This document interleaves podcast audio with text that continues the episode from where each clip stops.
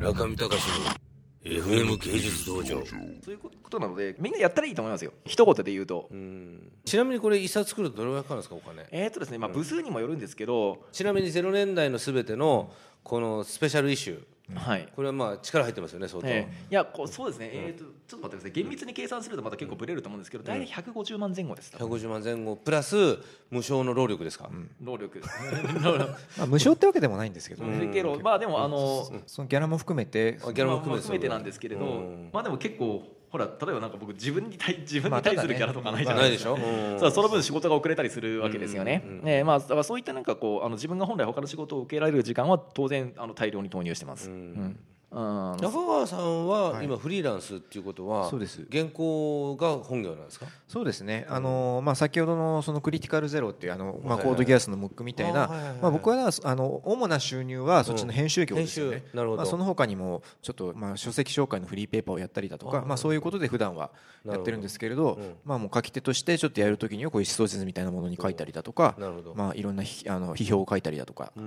もやるみたいな。小野さんどうやって暮らしてるんですか。いや僕はあの、うん、今は、うん、多分一番多いのはおそらくあの原稿とか印税とかですよね、一番多いのは。でもただ僕はもともといた会社とまだ切れてなくて、でいちねんちょっとぐらいまでは社員だったんですけど、ね、もう社員でいた頃から僕は週みっかぐらいしか行ってなくて、うん、最初週いつかだったのが、うん、何の何のサラリーマンしてるんですか。いや僕はあ、まあ、某某出版社系の関連会社みたいなところで版権管理の仕事してたんですよ、うん、であのそこに勤めていて、うん、でそこもなんか入るときに、うん、なんか僕は東京出てきてそっちに入ったんですけど、なんかその時もプラネッツ始めていて、あの僕こういう本作ってるんですよと、で今度評論とかも連載して本とかも出すつもりなんですと言って、で結構なんかそこに培った人脈とかを御社に還元できると思うのであの僕を入れてくださいと、そして副業も認めてくださいって言って、で交渉したらそれを認めてくれて入ったんですよね。でそれでいちねんはんかいちねんはんぐらいやってゼロ層とか出たら、最近ちょっと忙しくなってきたんで週みっかにしてくださいって言って、うん、まあみっかにしてもらって、それでそれからもっと忙しくなったのでなんか自由出社にしてくださいって交渉して、それも認められて、まあそういう給料とかそういう減らされましたけど現在に至るって感じなんですよ。だから僕いまだにあのもう今だからその時点で社員ではなくなったんですが、アドバイザリーみたいな感じで今もその会社の仕事はあのある程度やってます。でそれともう一つなんか全然知り合いというか、そのかその会社の当時なんか部下だった子がなんか転職した先の会社に僕は紹介してもらって、そこの会社の顧問とかもやってるんですよ。だからあの会社の顧問ふたつやって、うん、書き原稿をやって、すごいですね、若いのに顧問やってんの？あの エヌエイチケー、うん、まあの使徒術みたいなこの編集の仕事を、をなんか声がかかれば手伝ってみたいな感じですよね、うん、プラネッツやってるみたいな。なるほど、じゃあ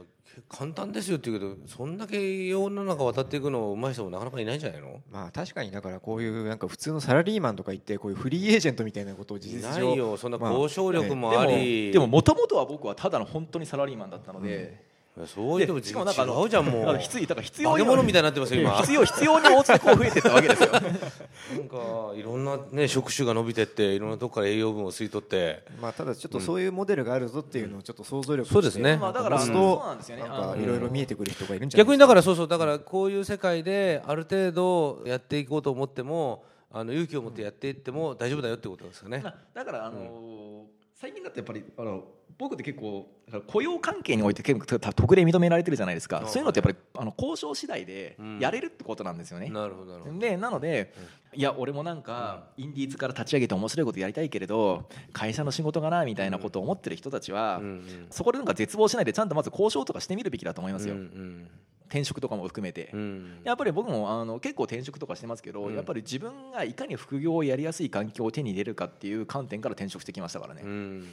で具体的に交渉していくとで、うん、そんならやっぱり企業なんて利益団体なんだから、うんうん、あのこっちがなんかこう渡せるものがないと当然特例なんて認めてくれないですよね、うん、でそれをちゃんと用意していって交渉していくっていう風にやっていけば結構やれるんじゃないかなと思うんですよ。いやそれ、それだからそれができないんですよみんな今そうね、だからこういうのに、うんうん、もう戦略的に進路設計をしてそれでもう、ね、先の手を読んでやっていくっていう発想っていうのを、うんまあ、まず持つところから始めないといけないですよね。すごく、まあ、だからいや可能、可能性の一つとしてこういうルートもあるよっていうことですよね、僕は言いたいのは。いやだけどやっぱり、ねまあ、しそれにあともう一つやっぱり僕は一番競争したのはやっぱり資金のことで、うんうん、なんかひゃくごじゅうまんとか頑張れば出せるじゃないですか、うんうん、頑張って働けば、うんうん、であのひゃくごじゅうまんでカルチャーシーンに介入できる